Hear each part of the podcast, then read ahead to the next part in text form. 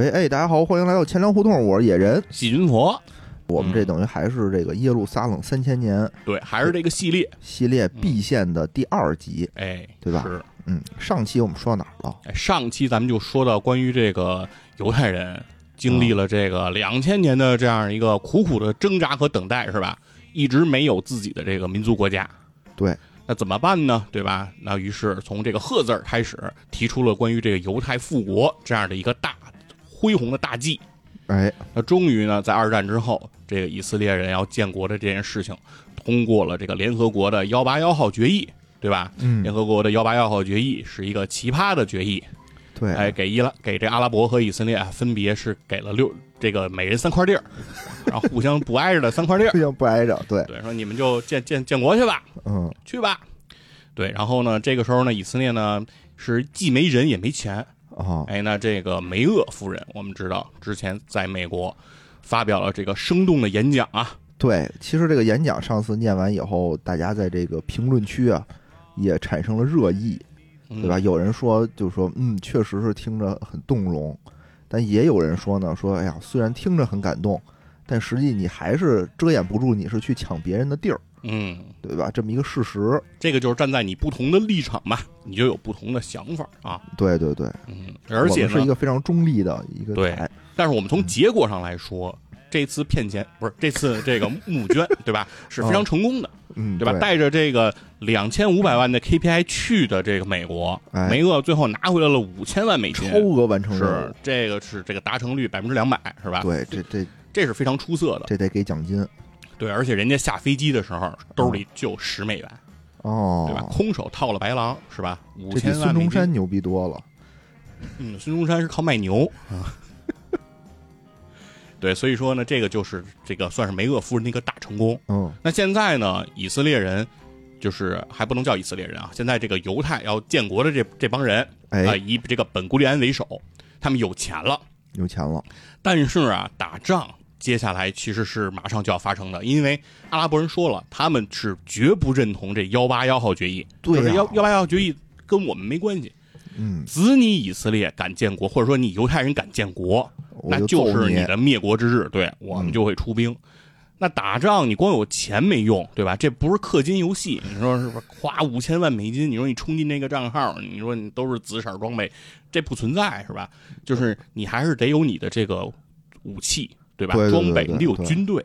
但是关于以色列或者说犹太人的这个军备情况是什么呢？其实就是那个段子，就是一个人一条枪是不可能的，嗯，两个人一条枪是办不到的，三个人一条枪是木头的，是吧？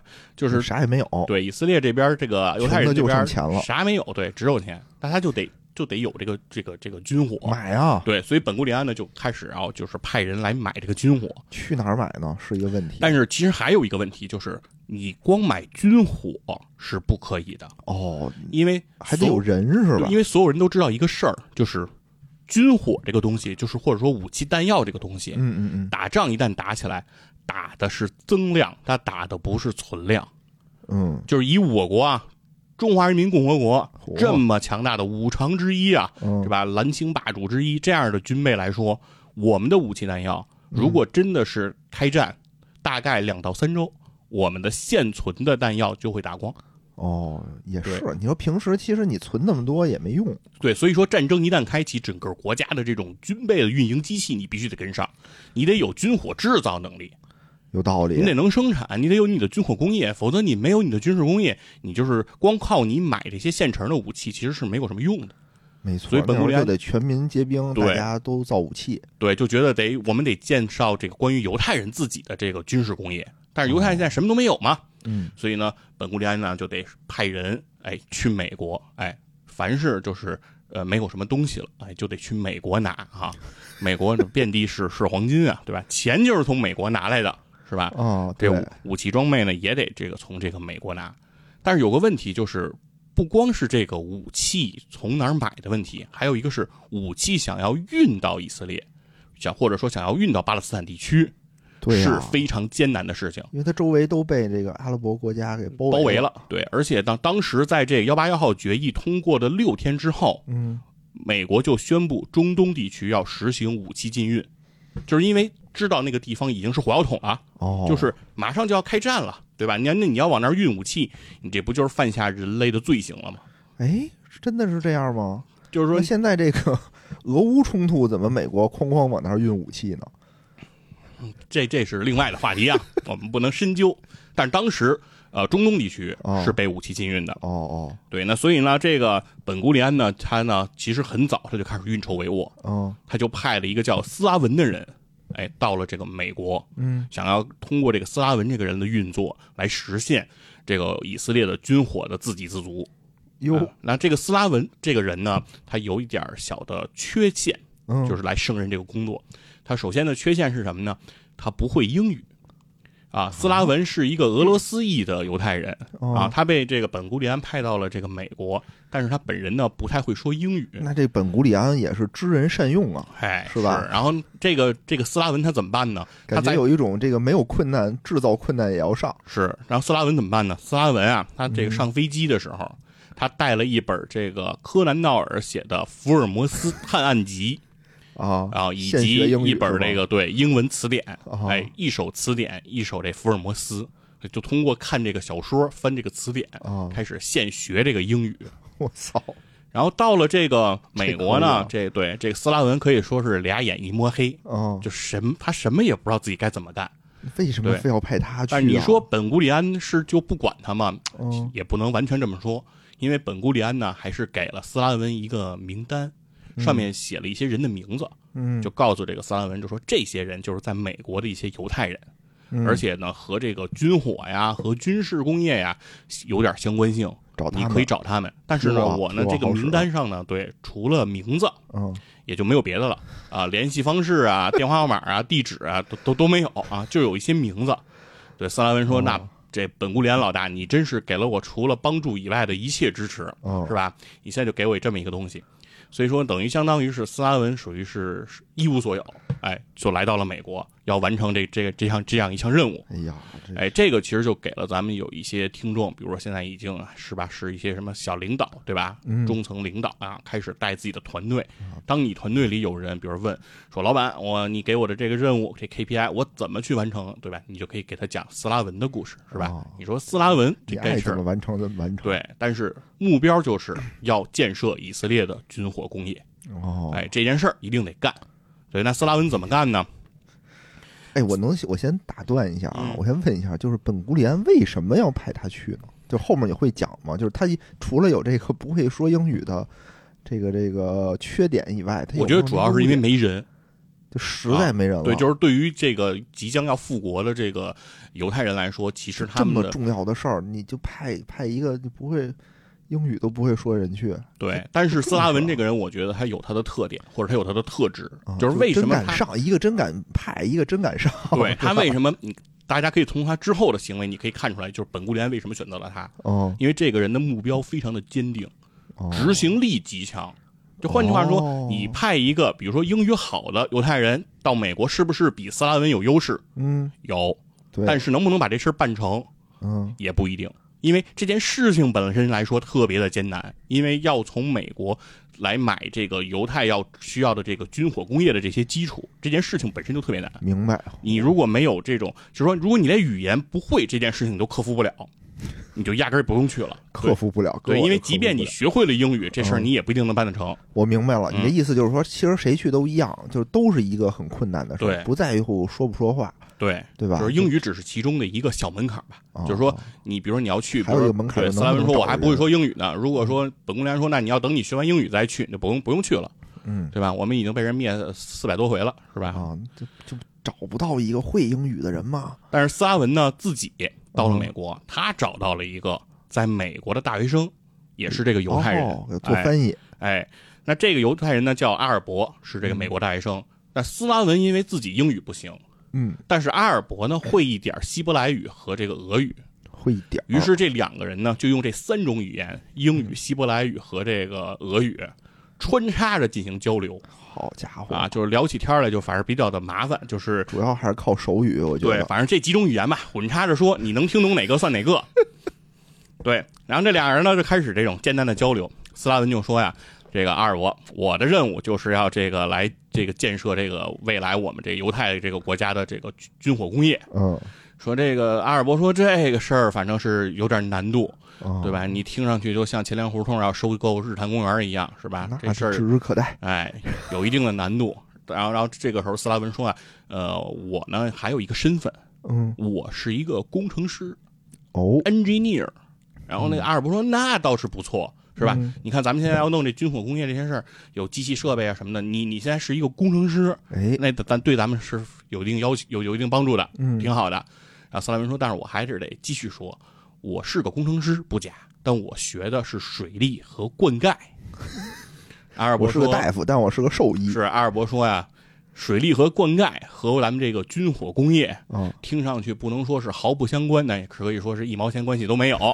说你这玩意儿跟他有什么用？有关系啊，得让他看水淹七军。是，吧然后斯拉文说呀我当年不是也不知道我后来要揽这么一事儿？对啊对吧？我要是知道我要揽这么一事儿，我高低是不是大学的时候得学一个机械工程、自动化什么的，嗯是吧？我现在学了水利和灌溉也没辙，所以俩人就开始干。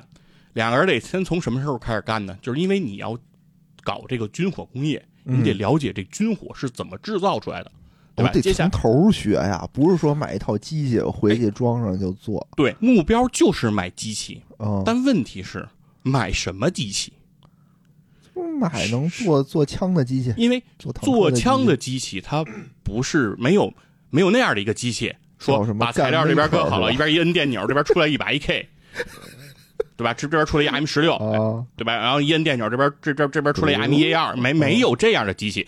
生所谓生产这个军火，你也是生产各个零件，然后再把这些零件装在一起，对吗？嗯，对吧？你得知道生产什么，对吧？对拿什么机器生产，对吧？嗯这些流程、这些步骤你得弄明白。嗯，所以怎么办呢？斯拉文就把这埃尔伯呀派到了这个纽约的这些公立的图书馆，嗯，就说你去给我查去，就是凡是关于一九三九年之后嗯，美在美国发表的关于这个武器制造相关的这些文章，哦你都给我找出来，然后看看他们具体发表在的是哪些杂志上。妈呀，这现学是吗？对，然后两个人啊嗯就开始去扫这个美国的这些二手杂志店。嗯书店就把这些呃记载着这些那个武器制造的相关的这些书籍、这些文章，嗯一个一个都找回来。但是有个问题，这些文章啊，它往往都是只言片语，就是什么意思？比如说，有的文章可能讲的就是，比如瞄准镜怎么造，哦，有的讲扳机怎么造，对，有的讲这个这这个发射装置怎么造，嗯，但是他很少说有一个从头到尾给你讲一把枪怎么造的。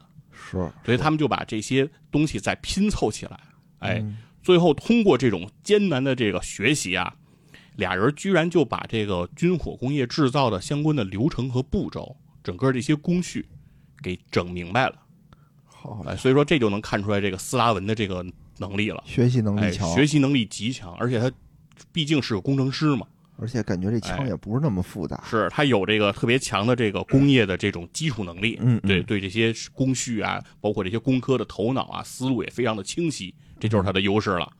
把这事儿整明白了之后呢，就是说终于明白了说，至少知道了说我们该去买哪些机器，对，哎，哪些东西呢又和我们现在犹太人有关，明对吧？我们能能能买的是什么机器？先把这些东西整理好了。这个时候呢，到了一九四六年，嗯这个时候呢，美国其实帮了斯拉文一个大忙。嗯美国政府呢，它成立了一个叫战争资产管理局这么一个单位，嗯，是为什么呢？这也是本古里安为什么要派斯拉文去美国筹备这个呃犹太人的这个军火工业基础。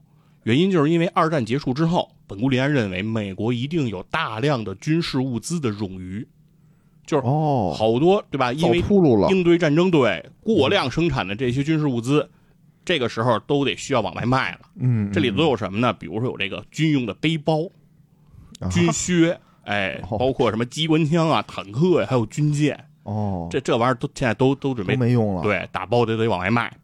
但是这个战争资产管理局，它卖这些东西啊，它不是以这种成品的形式往外卖，嗯，它是拿它呀当这种废品，因为这些东西不是说都是钢铁的，嗯都是塑料的，都是这些有这些比较有用的这些呃资源，嗯对它其实是按废废品回收的形式，所以它的价格呢就会比较便宜。所以那太便宜了，坦克等于是按斤腰着卖哎还真就是按斤啊，哎腰着重量卖。所以说每次有这个这个拍卖会啊，这斯拉文就赶紧派这埃尔伯 去看看，说这回又卖什么。嗯于是他们在第一次购买的是什么呢？就是制造这个零点三零三英寸子弹的机器，嗯，一个造子弹的机器。这些机器呢，就是按废品卖的，价格呢是一吨七十美金。哦，那阿尔伯一口气儿在一次拍卖会上直接买回来了六吨 有有子弹了，，对，论斤腰着卖嘛。嗯所以说呢，他们等于参加了很多次这个拍卖会，这样呢，他们就花了一万美金就买到了当时价值二十五万美元的机器设备。有，然后这个时候，他们呢就在美纽约的这个帕克大道上，赶紧就租了一个仓库，嗯存放他们这些机器设备，嗯就都买回来了。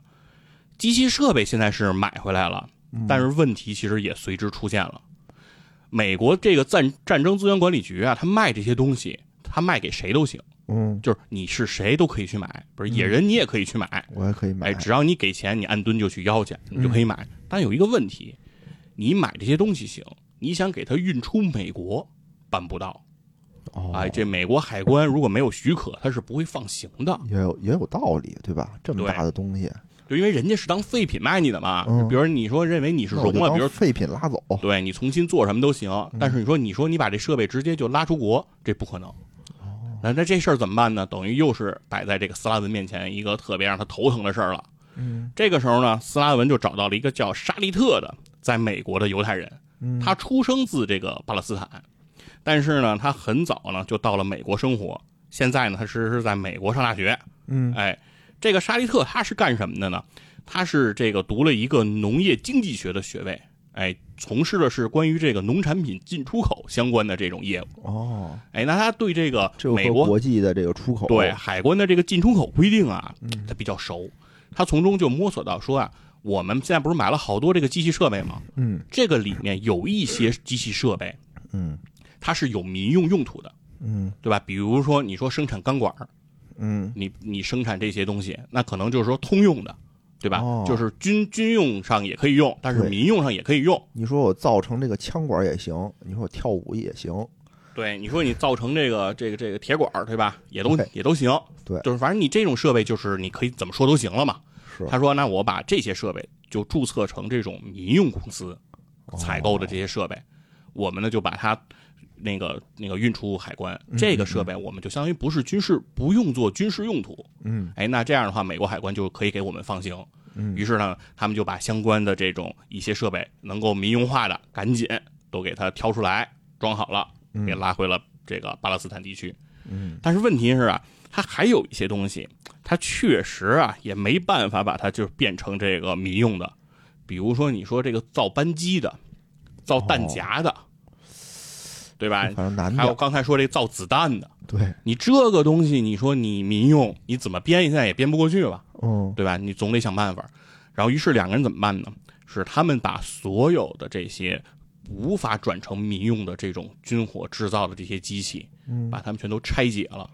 嗯把它们全都拆成零件儿一共他们把这些机器拆成了七万多个零件儿好家也就伙，拆了个稀碎呀啊。回去那装得上吗？是，然后因在他们在拆的过程中，他们就给这些所有的零件进行详细的编号，嗯，甚至还画上了这种组装安装的示意图，把说明书也都这事儿干着就就没个半年干不了啊，嗯没就把这些东西都都都都给弄得非常的细，哦而且告诉你怎么安，就因为就跟乐高一样，对乐高先给你拆开，对，然后再给你再给你一本书，啊，啊，这东西回头再怎么给安上，把这东西都给细化的非常的细，而且他们不仅要细化这些零件之后，他们还要把这些零件进行打乱，分装到不同的箱里。不能让人看出。对，比如说这个造这个炮管的和造这个扳机的，你不能给它搁到一起，对吧？哦你给它拆拆拆拆碎了，拆碎了之后呢，他们还买了两个这个大的锅炉。哎，哦买大锅炉干嘛呢？把嗯这个大锅炉锯开，把这些零件堆进这个大锅炉里。好家伙，啊我以为你说要把刚才那些东西全都融成铁，然后融成铁拿走，那就白买了。然后这个时候呢，美国海关啊也对他们进行检查，嗯一打开，我靠，一仓的这个零件儿啊，哦啊，美国海关就懵逼了，说你们这时候是什么玩意儿？啊，他说呢，你看你没看见我们买了这锅炉这些吗？这东西你看这锅炉都都都都都锯开了，都坏的，这些零件就是修锅炉的，是吧？哦我们这些这些设备都都已经都是报废的嘛，嗯我们回去得修，所以这都是我们买的这些零件。那美国海关的人也不具备这个军火工业的知识啊，是也不知道这些零件是干嘛的，那干脆就让你运走吧。哦哎，就这样，他们等于把这七万多个零件运回了巴勒斯坦。嗯哎，运回到了这个哈加纳这个组织之后，居然就靠着这个斯拉文给到了这个说明书和这些零件的编号，嗯，这七万多个零件居然能够重新拼回它原来的样子我觉得这都挺神的啊！这也是个人间奇迹了。太奇迹了！我就记得以前啊，我就拼那个乐高，拼了一个特小的一个乐高，然后放着放着呢，有一次它是怎么着，反正有一零件松了，嗯我就想给它拆下来，怎么研究研究。其实特别简单一个乐高，我拆了两块儿，我再想装我就装不上了。因为你得看说明书啊，因为没那个了说明书对说明书没了，嗯对吧？所以他这也是，因为他之前已经做好了详尽的功课嘛，对吧？嗯给人都写的特别细，啊所以说这七万多零件等于又恢复成原样了。哦，所以这算是斯拉文算是立了一大功。嗯那其实除了斯拉文，本古里安呀，他还派了一个叫菲利克斯的犹太人，嗯把菲利克斯派到哪儿了呢？他把他派到了欧洲，因为这个菲利克斯啊，他是这个捷克的犹太人，嗯等于就把他又把他派回了捷克斯洛伐克。这菲利克斯一回到捷克斯洛伐克啊，他发现自己当年的好多同学、故旧，嗯现在啊很多人都在政府、军界当上高官了。哦哎，这一下等于自己有了门路了，嗯就是说能不能哎卖给我们一些这个军火呀？嗯然后这菲利克斯呢，马上就完成了四千三百支步枪和两百支机关枪的这么一个大订单，嚯因为他有这个人脉关系嘛，哦所以这很快就把这个事儿办成了。但还是这个问题，怎么把这些枪和机关枪运回巴勒斯坦，是。也是一个难题。这个因为捷克斯洛伐克呀、它是一内陆国家，嗯。它没有港口，嗯，所以走船是走不了的。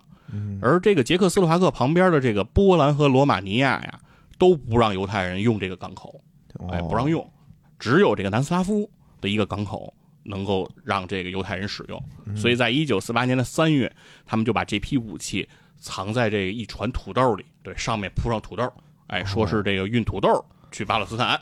其实里面藏了四千三百支步枪和两百支机关枪，哎呦哎，就用了这么一个方法，这就很嗯艰难嘛。所以说这个东西吧，你要是老这个拿土豆运，反正也不是特别靠谱。就是慢点儿对这个这个，而且你这个运量也很小嘛，是是是，因为你想，你船上还得装一半土豆，对。再装一半这个军火，你能装多少啊？所以有一个叫施维默的美国犹太人，嗯他曾经在这个美国的这个航空工业公司做工程师，哎，他就是等于是之前就是在美国造飞机的，嗯哎，这么一个人，他就跟这哈加纳说呀，说我有一个想法，就是如果你要是用这个飞机拉这个军火，不就不被这个港口限制了吗？有道理、啊，对吧？你再从欧洲去买这些军火就方便。对吧？但是哈加纳呢，上来就给他否决了，说你放屁啊！啊？为什么呀？为什么呢？就是说哈加纳说呀，我们呀没有飞机嗯啊，哦 你让我拿飞机运，我哪有飞机呀？我三个人才一条枪，哦 我还有飞机？说我没飞机那，咱们就先解决飞机的问题。对，而且我也没飞行员，嗯甚至啊，我连飞机的这个仓库都没有。哦啊，跑我道我对我认门没有，嗯你让我拿飞机运，你这这肯定不行。那这个时候呢，这施维默啊，他发现在美国这个洛克希德公司，嗯，哎，这可是一个大名鼎鼎的公司了哈。嗯洛克希德公司后来和这个马丁公司合并，成为了现在的这个洛克希德马丁。嗯哎，咱们知道的这个爱国者导弹就出自这个公司。哎，然后同时像什么 F 的十六啊、嗯 F 二十二啊、F 三十五啊，也都是这个公司的这个产品。哦哎，这个公司其实也是美国第一代的这个喷气式战斗机 P 八零的这样一个这个生产方。哎，洛克洛克洛克希德肯定是一个大公司嘛。嗯这个洛克希德呢，其实它也是在这个二战之后啊，它也是生产出了一些这个多余的军用的运输机，哎，叫这个星座这个型号。星座这些军用运输机呢，等于美国军方就没再采购，因为这个战争就结束了嘛。了对你这个等于生产出来了，人家就不要了，嗯砸手里了。那这个时候呢，他们也得把这个军用运输机给卖出去。嗯对，但是呢，这个于是这个这个施维莫赶紧就跟这个这个哈哈加纳说，哎，说我们现在你们不是说没有那个飞机吗？我可以给你整飞机。对，现在这洛克希德他们可卖飞机呢。啊，然后那个那哈加纳说他们卖多少钱呀？石原莫说他们这飞机卖的很便宜，嗯一架飞机只要一万五千美金，这么便啊宜，，一万五就买一就军用运输机。飞机，哎，你们看好不好？那哈加纳说这当然好了，啊对吧？有便宜不占王八蛋了。啊，这太便宜了，我都想买了。对，这这这我一定要买。但但是呢，他说有人家就是有个要求，哦就说因为这是军用运输机，啊，那这怎么不能直接卖给你啊！你这这军军用的东西啊，哦你买它你是以民用为目的买嘛？管我干嘛呢？但是洛克希德公司有要求，哦就说你一万五千美元卖你一飞机没问题，嗯但是呢，你还得把这飞机改装成民用的。我可以帮你改，就洛克希德说我们就可以改这事儿，但是改一架飞机的改装费用嗯，是二十万美金，我操，就是说你得把这改装费用掏了，我们就能卖你。怎么感觉这是个骗子呢？对，然后哈加纳说啊，一万五千美金买飞机我们是支持的，哦但是这二十万美元对对，这个改装这钱可没有。哦，然后那这个时候，这这个这个咱们的这这个工程师施维默就说：“你别忘了我是干嘛的呀？哦对，吧？我不就航空工程师吗？我能自己改，对我不就是改飞机的吗？造飞机的吗只收你？两万美元，我就帮你改。对，他说这飞机你先同意买，啊，只要你同意买，我想法儿给你改。哦然后呢，改完之后呢，咱们再把这飞机给弄回这个巴勒斯坦去，哦你看你看行不行？汉娜说，如果你能改，那行。于是赶紧就给了施维莫四万五千美金，说先去买飞机吧。哦，哎，施维默就拿着这四万五千美金这个这个钱，从这个洛克希德公司买了三架这个星座军用运输机，嗯就给买回来了。嗯买过来以后呢，就开始找人，说是这这这这这得改呀，对吧？我得改改飞机。这怎么改法，呢那？首先呢，他先创立了一家这个民用航空公司，啊，就是先造一先做一民航公司。哦，这公司注册在哪儿呢？注册在了巴拿马，就是美国旁边嘛。哦哦说是要开通一个航线，就是从这个巴拿马呀往这个欧洲飞的这么一个航线。嗯说我现在要开航空公司，哎，这飞机呢我就要用我现在从洛克希德买的这飞机。嗯那现在怎么怎么改呢？就是我先这个把这些军用的这些设施，比如说像有些什么机枪啊，一些什么的，我先给它都拆了嗯啊，这都这都不能有。然后呢，我在里面呢，因为军用运输机上没座儿嘛，对。都是大仓库，对，对，它就是安上座位。安上座。啊，也得安上厕所，对，厕所很重要，是吧？民用你得先安上厕所，是。对，不管干嘛得先建厕所，建不了厕所配上。对，然后甚至呢，他连地毯都铺了，哦，哎，就是说我这个飞机就就是要当这个民航客机使，嗯嗯而并且呢，在这飞机上还涂装上了巴拿马的这个这个颜色的这个涂装，嗯。哎，就是说我这个飞机就是这家航空公司的，嗯。哎，把这一些事儿都做完以后呢，这个时候还有一个问题，就是飞机改装完了。也弄到这个巴拿马这个航空公司了，嗯。这个名下所属权也也也办过去了，没有人飞，没有飞行员对，因为飞机它很难自己飞回巴勒斯坦，对，得得招这个这个飞行员，是。对，那怎么办呢？他就在这个这个跟这犹太人的这个名录嘛，因为犹太人特别特别抱团嘛，嗯。所以他们能找到这个这个犹太的这种这个名录。他找到这个名录之后呢，就给这个在美国空军预备役里面有登记的这些犹太人，嗯逐一去打电话。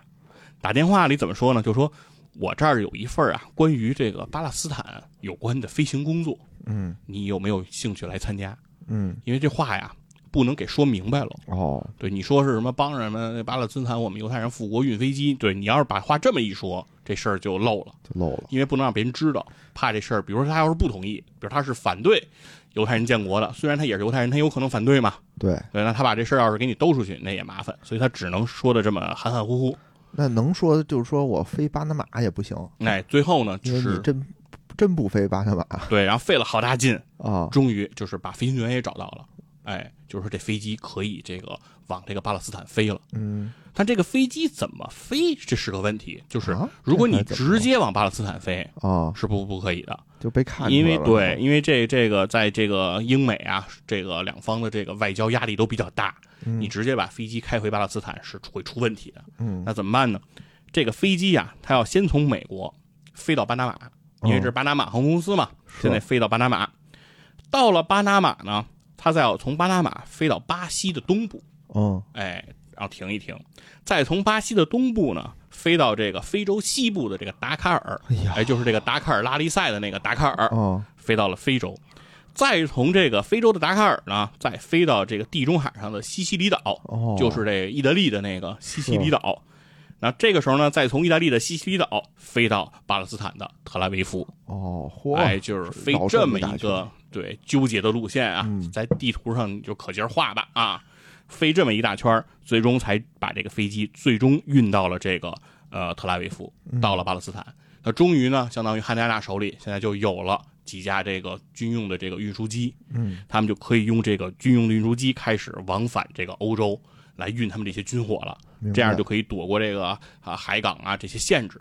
哎，最后呢，其实他们在运通过这些运输机来运送这个物资的时候，非常重要的是，其中有十架德式的 ME 幺零九的战斗机，嗯，也是通过这些运输机好给运到这个对巴勒斯坦地区。用飞机运飞机，对，因为这些战斗机啊，它自己的这个航程，嗯，为什么要需要通过运输机运啊？对呀，它自己飞过来不行吗？因为它的燃料带的不够，就是这些这些飞机的油箱小，哦它航程不足以飞到特拉维夫。明白，所以得把这些飞机拆了，装进了运输机，哎，拉回特拉维夫之后，又再给安回去，哦，哎，才能使。化整为零，对，那可可以说这个就是这个施维莫呀，也是为这个啊巴、在巴勒斯坦的这个犹太人，哎，建立自己的这个军事基础，哎，立下了汗马功劳。那绝对的，对，那后来呢，其实这个以这个以色列最大的这个航空公司，哎，嗯就是以色列航空工业公司的创始人，也就是这个施维莫。哦，哎，所以说这些人其实都是鼎鼎有名啊，后来都是大有来头的。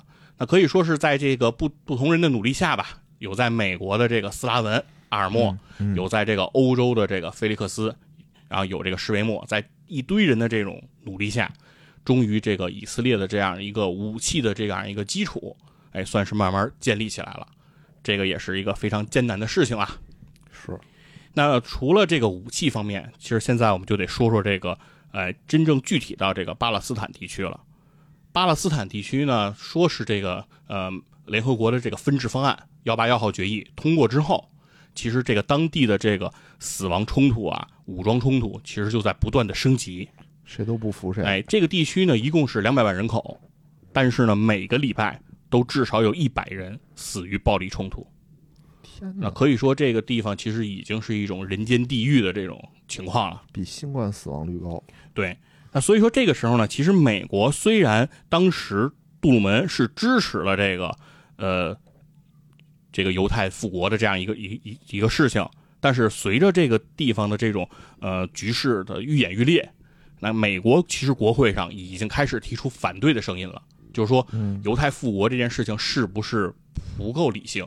我们现在这么支持他，其实对于这个地方的和平是没有好处的。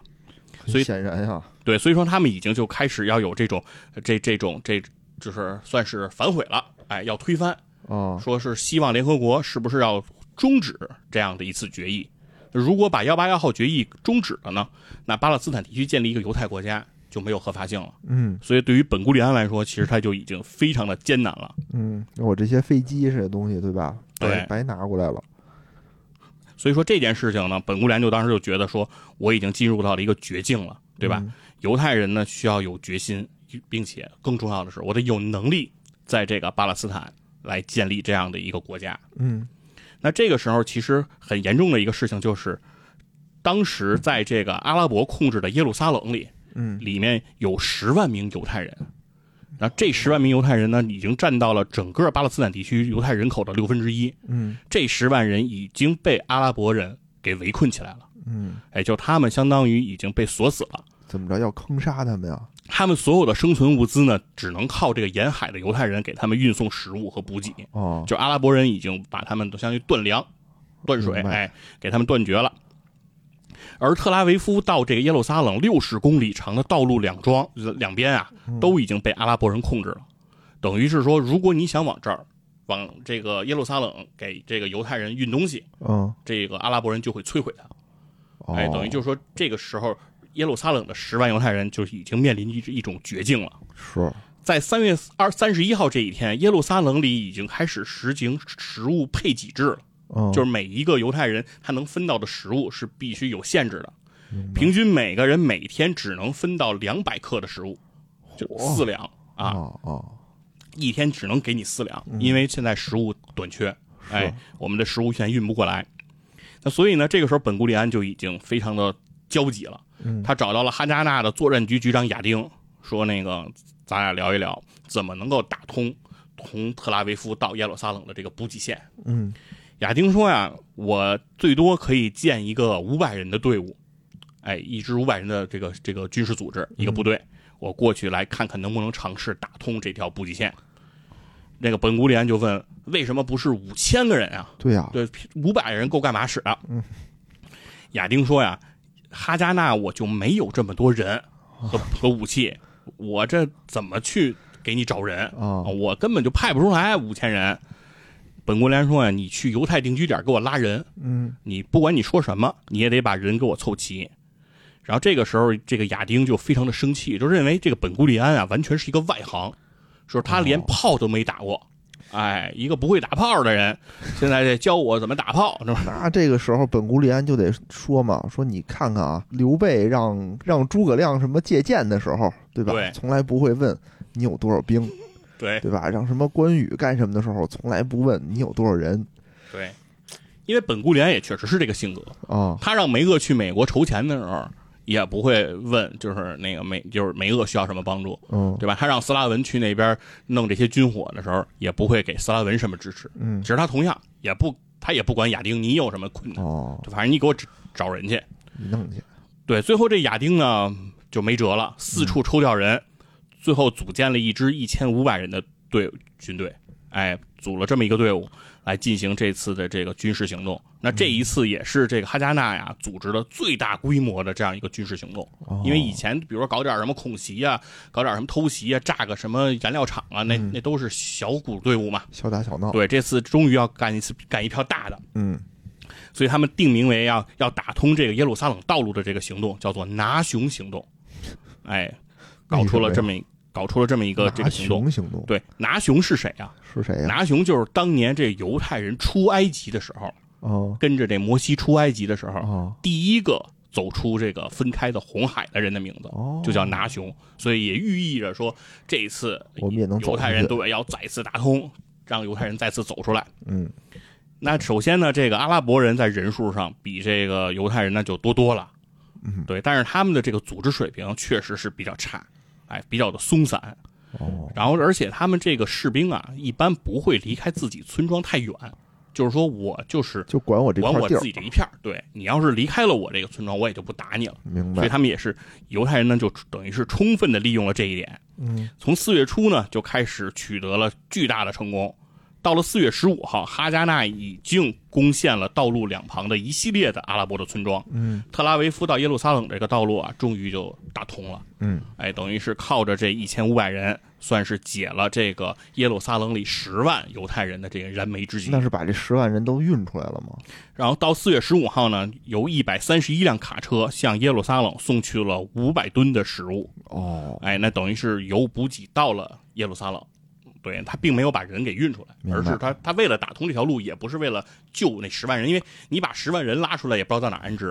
也还是该没吃的对，还是没吃。他们的目的其实是要让这条补给线让它是哦畅通的，这样的话，他们就随时可以往里面送东西嘛。明白？嗯，那同时呢，拿星行动呢还带给了犹太人一个特别意外的胜利，就谁也没想到，他们在这次这个拿星行动中啊，打死了巴勒斯坦阿拉伯人的领袖阿卜杜勒·卡德尔·侯赛尼，嚯，哎，等于是通过这样一搂草次打打兔子，对搂草打兔子，把人家老大给干了。这这确实不太行啊！这哎个，对，然后侯赛尼呢？呢，这个尸体被送回耶路撒冷的时候，埋葬在他他父亲的旁边，几千个阿拉伯人参加了他的葬礼。啊，这刚才说了，本来这个在巴勒斯坦地区的这个阿拉伯人，他的组织形式就比较松散，是，这个等于是动员能力就比较差。嗯那现在这个侯赛尼一死，等于是群雄无首，对，就是嗯就是群龙无首群龙无首，对，嗯谁也不听谁的了，更乱了。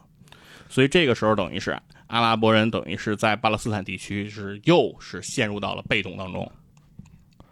哎呀，然后呢，在这个拿星行动之前呀，嗯这个哈加纳啊，他们其实是把自己的军事行动范围啊，特别严格的控制在了这个联合国分治协议中规定好的他们犹太这个复国的这个国土的这个这个划分的这个地区，就不是划分这六块地儿吗？嗯有三块是我们的，我们的军事行动呢，其实一直都控制在这个属于我们的这个地区里。明白哎，，他们当时都是严格的说，我们别出现。这是我们的内战，对，因为这个联合国呀，这个给我们已经划了地儿了，嗯我们不能去推翻它，因为我们如果推翻了这个联合国给我们的幺八幺号决议，那等于是我们等于先让幺八幺号决议就是不合法了。嗯，那我们要是这样不合法，那这个决议如果一旦失效，对我们是不利的。所以当时这个哈加纳呢，之前也说过，他们的这个呃一直来秉持的都是比较克制的态度，从这儿也能看得出来。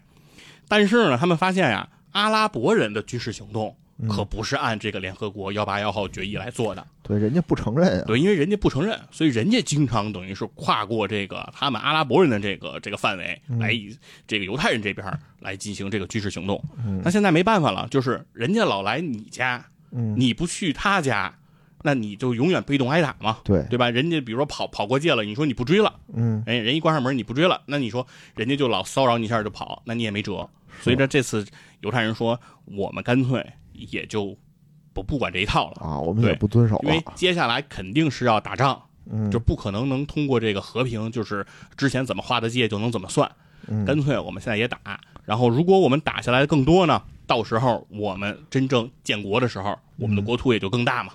反正谁先站着算谁的了。已经开始有这脏心眼子了，对，所以就就开始这个这个这个这个双方啊，其实就已经开始不无视这个游戏规则了。嗯而更有更有意思一个事儿啊，发生在什么呢？是一九四七年九月，这个阿拉伯国家不是拒绝执行这个幺八幺号决议嘛？嗯那这个阿拉阿拉伯国家联盟就是阿盟的秘书长哈扎姆帕夏，他说过这么一个话啊，他说政治啊不是一纸柔情的协议，嗯它是双方武力对抗的结果。嗯，问题的根本在于，你们用来建立这个犹太国家的力量，能不能超过我们阿拉伯人阻止你们的力量？嗯如果你们想要一个国家，那就自己去夺。你跟我现在这儿这儿讨论内盖夫地区的归属没用，想拿内盖夫你就去夺。如果你足够强大，或者你在美国的帮助下足够强大，你们自然会有一个国家。如果你们不够强大，你们肯定失败。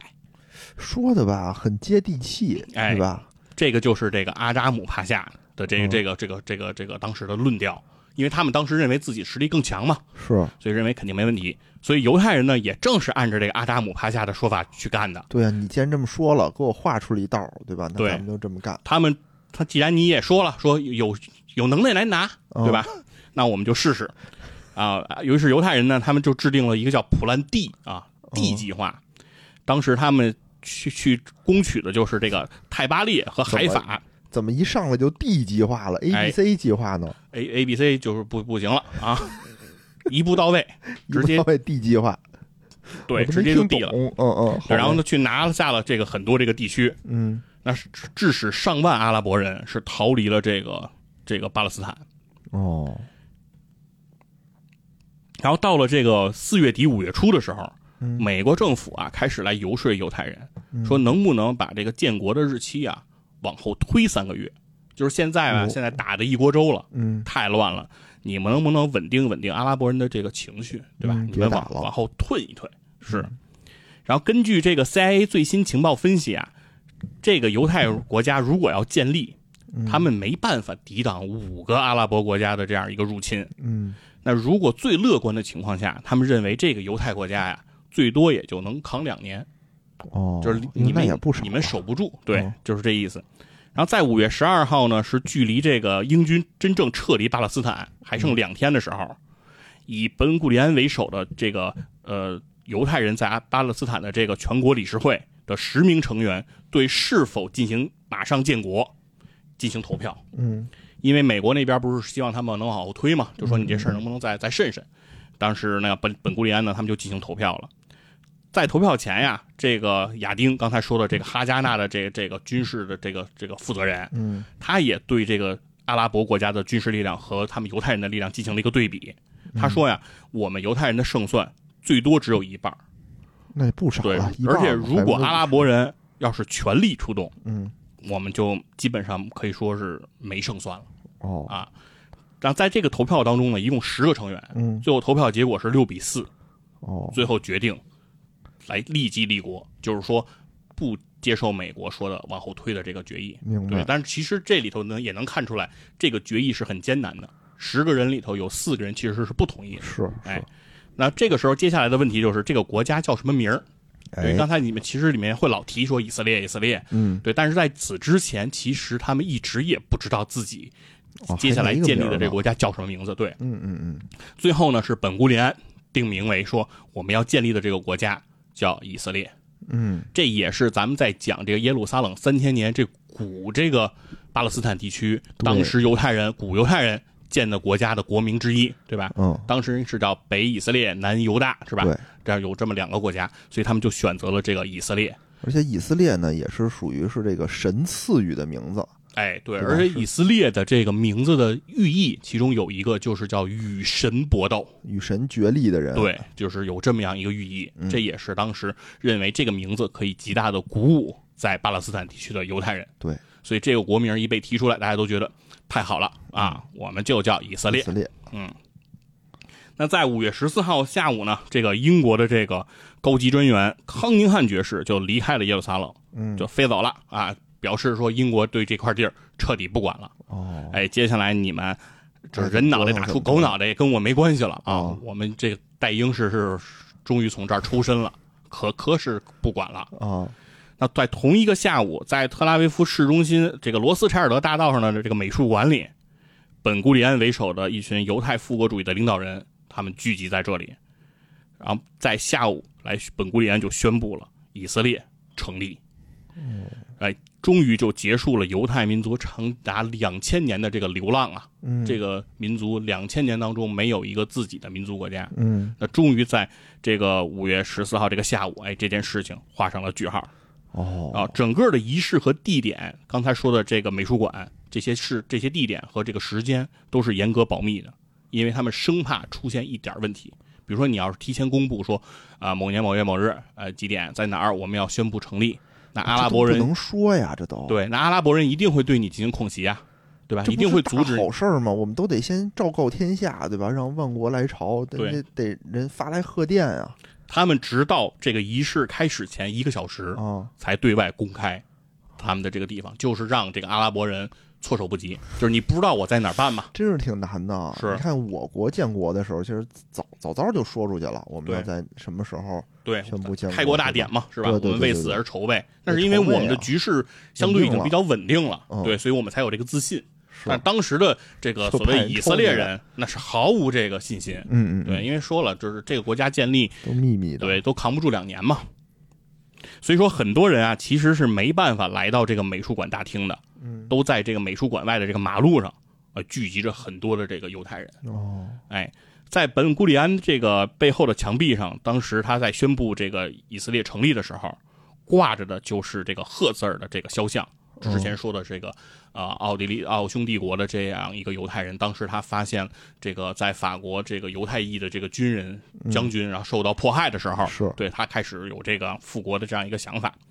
而且在他组织的这个第一届，刚才之前提提到过的这个犹太复国大会上的时候，在这个大会结束的时候，他就写了一个日记。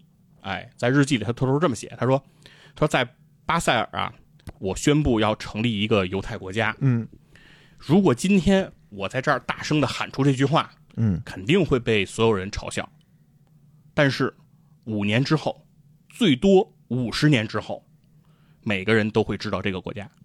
那正好他写这个日记的时候，他说五十年之后，嗯那他们在宣布建国的这一天，嗯，就是那一次犹太复国大会的五十一年之后。哎呦，哎，就是正好就是五十年。哎，在这个时间点用了上，也用了不少时间呢，是吧？虽然咱们用两期节目给讲了，对，但其实中间已经跨了五十年了。是用了五十年的时间，嗯终于这个、这个这件事情算是犹太人终于走完了自己的这个复国之路吧。嗯嗯，哎那下午四点的时候，大厅里的人，哎，全体起立，一起合唱了他们先辈在五十一年前就选好的国歌，嗯希望那这个歌呢，也是赫兹尔他们在第一届犹太复国这个大会上就已经被选定了。接下来呢，本古里安呢，在这个一片肃静中宣读了包含着九百七十九个希伯来单词的建国宣言。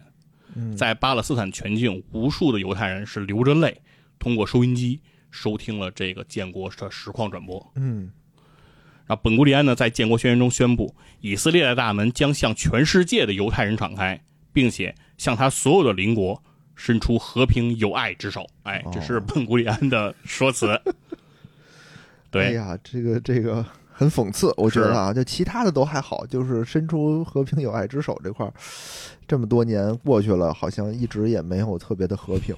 对，然后在建国宣言的最后，本林古本古里安是这么说的：“他说，我们将自己托付给了以色列的磐石，于希伯来历五千七百零八年的伊尔月的第五天，公历的一九四八年的五月十四日，嗯，于我们的故土之上，在特拉维夫市临时会议上宣布，我们将签署这份声明。”哎，就是宣布了以色列的建国。在以色列这个这个本古利安宣布了以色列的建国宣言之后呢，大厅里的每一个犹太的这个领导人都上去签署自己的名字，其中就包括曾经为这个国家在美国筹到了五千万美元善款的这个梅厄夫人。嗯，哎，梅厄在签字的时候失声痛哭，哎，是非常的这个激动啊。嗯嗯那同时呢，最后一个签字的人是谁呢？就是当时在这个联合国分治决议上。在那个投票的时候拖了那两个小时，让这个投票拖拖延了两天。嗯嗯，为这个以色列人争取到了这个四十八小时的这个夏利特。哦，哎，在所有人都这个签完字之后，大厅的这个巴勒斯坦的这个交响乐团奏响了希望这个这个乐章，哎，宣告这次大会就结束了。那在这个以色列其实诞生的时候，呃，在这个世界上只有两个国家。承认这个以色列的这个国家，有谁呢？只有就是美国和苏联。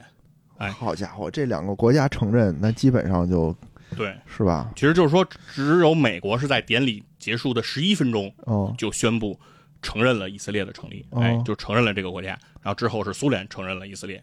那除此之外，其实当时所有的国家都没有承认，都不敢，我觉得是吧？就只有这两个国家觉得我可以硬刚那个。阿拉伯人，对，而且他们当时在他们刚刚宣布国家成立之后，嗯，埃及空军的第一批轰炸机就来到了特拉维夫的上空，哦，哎，就是给这个本古里安哎送上这个来自埃及的祝福，哦，所以本古里安当时就告诉了所有在收音机前听这个实况转播的听众一个消息，是说我们收到的第一个消息就是刚才听到的爆炸声，就是埃及空军投下的第一批炸弹。哦，就已经开始了。对，在同一天的这个夜里，外约旦国王阿卜杜拉和他的军队一起守在了约旦河上。嗯，哎，等到这个英国的委任正式结束，十二点一过，国王就掏出手枪向天空放枪，高呼前进。长长的士兵在一片欢呼中渡过了约旦河。哦，他们的目标就是耶路撒冷。嗯，在几个小时之后，五月十五日上午，伊拉克军队也渡过约约旦河，开始炮轰他们遇到的第一个犹太人定居点。伊拉克的目标是向西打到海法。听这意思，我感觉这个两年啊够呛。嗯，然后在北边，叙利亚军队在同一个上午开始对于加利利湖东侧的犹太人定居点进行攻击。然后实力较弱的黎巴嫩在最后一分钟改变了主意。决定放弃了军事行动，嗯，但是呢，会为这个阿拉伯志愿者组成的阿拉伯解放军提供火炮和后勤的支援。哦，那在南边就是五个阿拉伯国家中实力最强的埃及军队也渡过了巴勒斯坦的国境线。嗯，埃及的目标就是沿海岸北上，要攻占特拉维夫。就是从来没有一个国家呀，在自己宣布成立的同时，对，就遭受五个国家。这么多这样的军事打击，对，这在历史上其实从未发生过。对，刚才其实讲过说，呃，从这个赫兹尔他萌生了犹太复国这个念头，到今天，呃，以色列宣布建国，整个时间过去了五十一年。嗯，整个犹太人用了五十一年时间，终于把这件事情办成了。嗯，但是接下来等待他们的，其实就是五个国家的军队向他们进行迈进。那也就是接下来要展开的，就是所谓的第一次中东战争，就是最大的威胁，对吧？最危机的时刻，那可以说是刚刚到。呃，整个二十世纪后半叶，嗯整个国际地缘政治上最危机的这个地区，所谓中东地区这个火药桶，嗯从这一刻就被点燃了。嗯可以说，从那一刻开始，其实一直到今天，整个中东都没有一天是完全和平的。嗯，这倒是。对，所以说整个中东地区就此就将永无宁日。唉，听着也很唏嘘啊。我觉得，就是从那个幺八幺号文，对吧？嗯开始生效那一刻起，就预示着这儿不可能和平。就他那个那个分的那个情况，对吧？分成了，六块分成那六块，然后穿插起来。啊，然后其实呃从种种种种迹象表明吧，或者说从大英开始画那条线，塞克特画的那条线开始，怎么分配这个呃中东地区的这个势力，从那一刻其实开始，其实就注定了中东地区的人的和平和他的幸福。已经不在中东地区人的掌握之上了是，啊！很多时候，呃，其实我们作为一个大国公民啊，其实很难有这种视角，就是说，呃，一个国家的命运，其实或者说一个人的命运，他不掌握在自己的手上。嗯对，就是所谓叫树欲静而风不止，嗯子欲养而亲不待，就是这种感觉，就是你很无奈。就是你说阿拉伯人不想要和平吗？也不是。嗯，以色列人、犹太人想要一个自己的民族国家这件事情，要求合理吗？可能也合理，嗯对吧？那可能，但阿拉伯人就说你们的要求是合理，我们也能理解，但是能不能不在我这儿建这个国家呢？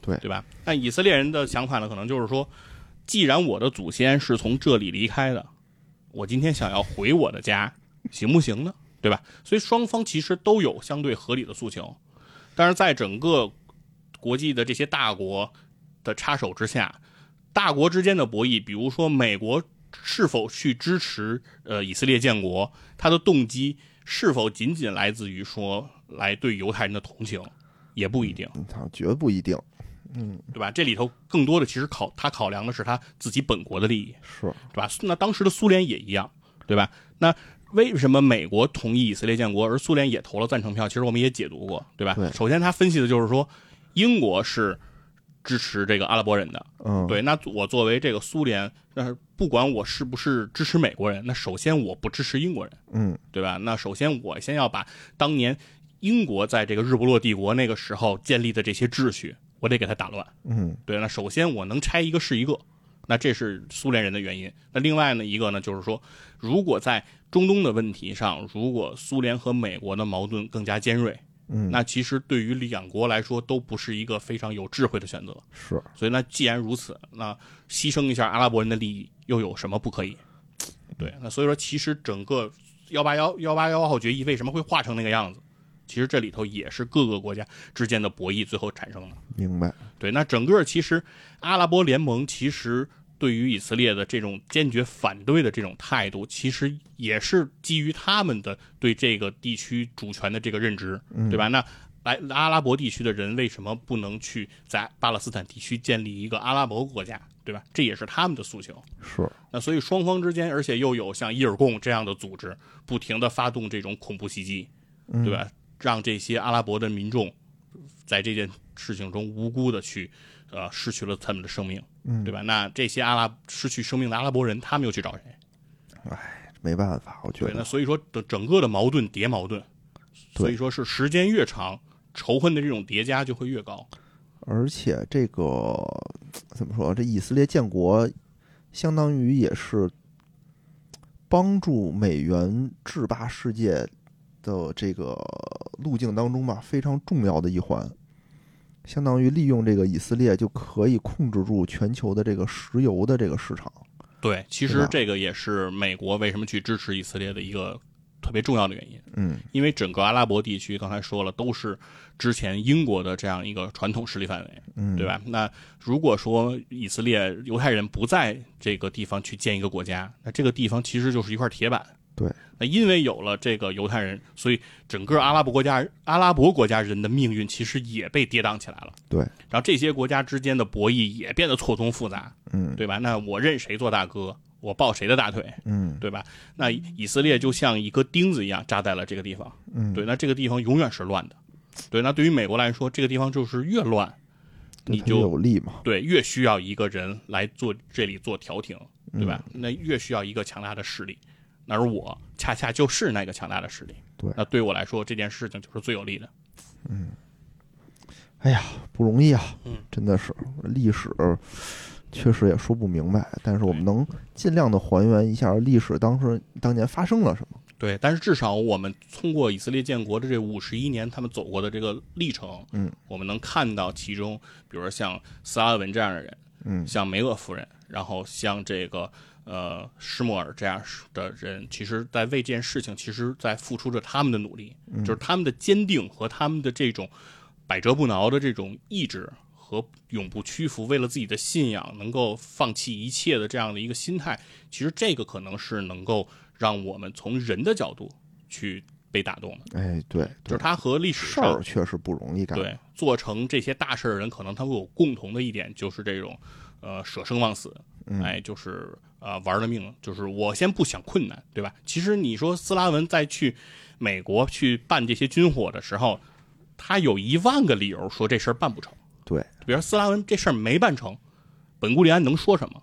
也说不出来。说不出来什么，对吧？我连英语都不会，是，我我你就把我扔过去，给我一名单，嗯，我找谁啊？对，对吧？我我我过去以后，你说我我要是能，比如说你要给我一年时间在美国，我能把英语说溜了，我觉得我都算成功，对吧？但是这儿我又想到那个那会儿说华为嗯进军这个什么非洲市场的时候，不就是吗？说那个非洲什么都没有，你说你要建基站的话，您得先从修路开始。说修路没人会修怎么办呢？就是给那个项目经理一本什么手册，说你先学习从学从学习怎么修路开始学，然后你自己招人，先把这个路给修了，然后你再建这些东西 对，就是什么都没有，啊。对啊，所以说就是相当于说，你说让本古里安教斯拉文该怎么干，嗯本古里安也教不了，嗯，对吧？你把本古里安自己派过去，我觉得这事儿他办不成。也办不成。对，就相当于说梅厄筹集了五千万美金的这个这个捐款，嗯你把本古里安扔到美国去，他也筹不回来，嗯，对吧？那你但他会当领导。对明白，行吧？我觉得这个这期节目也挺好，对吧？推进的非常的顺畅。嗯嗯，然后我们下期就就开始讲那个对这条线的啊下一期就开始进入到了中东战争的节奏，嗯嗯哎，就是接下来其实就是也可以给大家去慢慢的详解一下，嗯。哎，这个以色列和阿拉伯诸国之间的这哦。五次中东战争都打成了个什么德行，哎。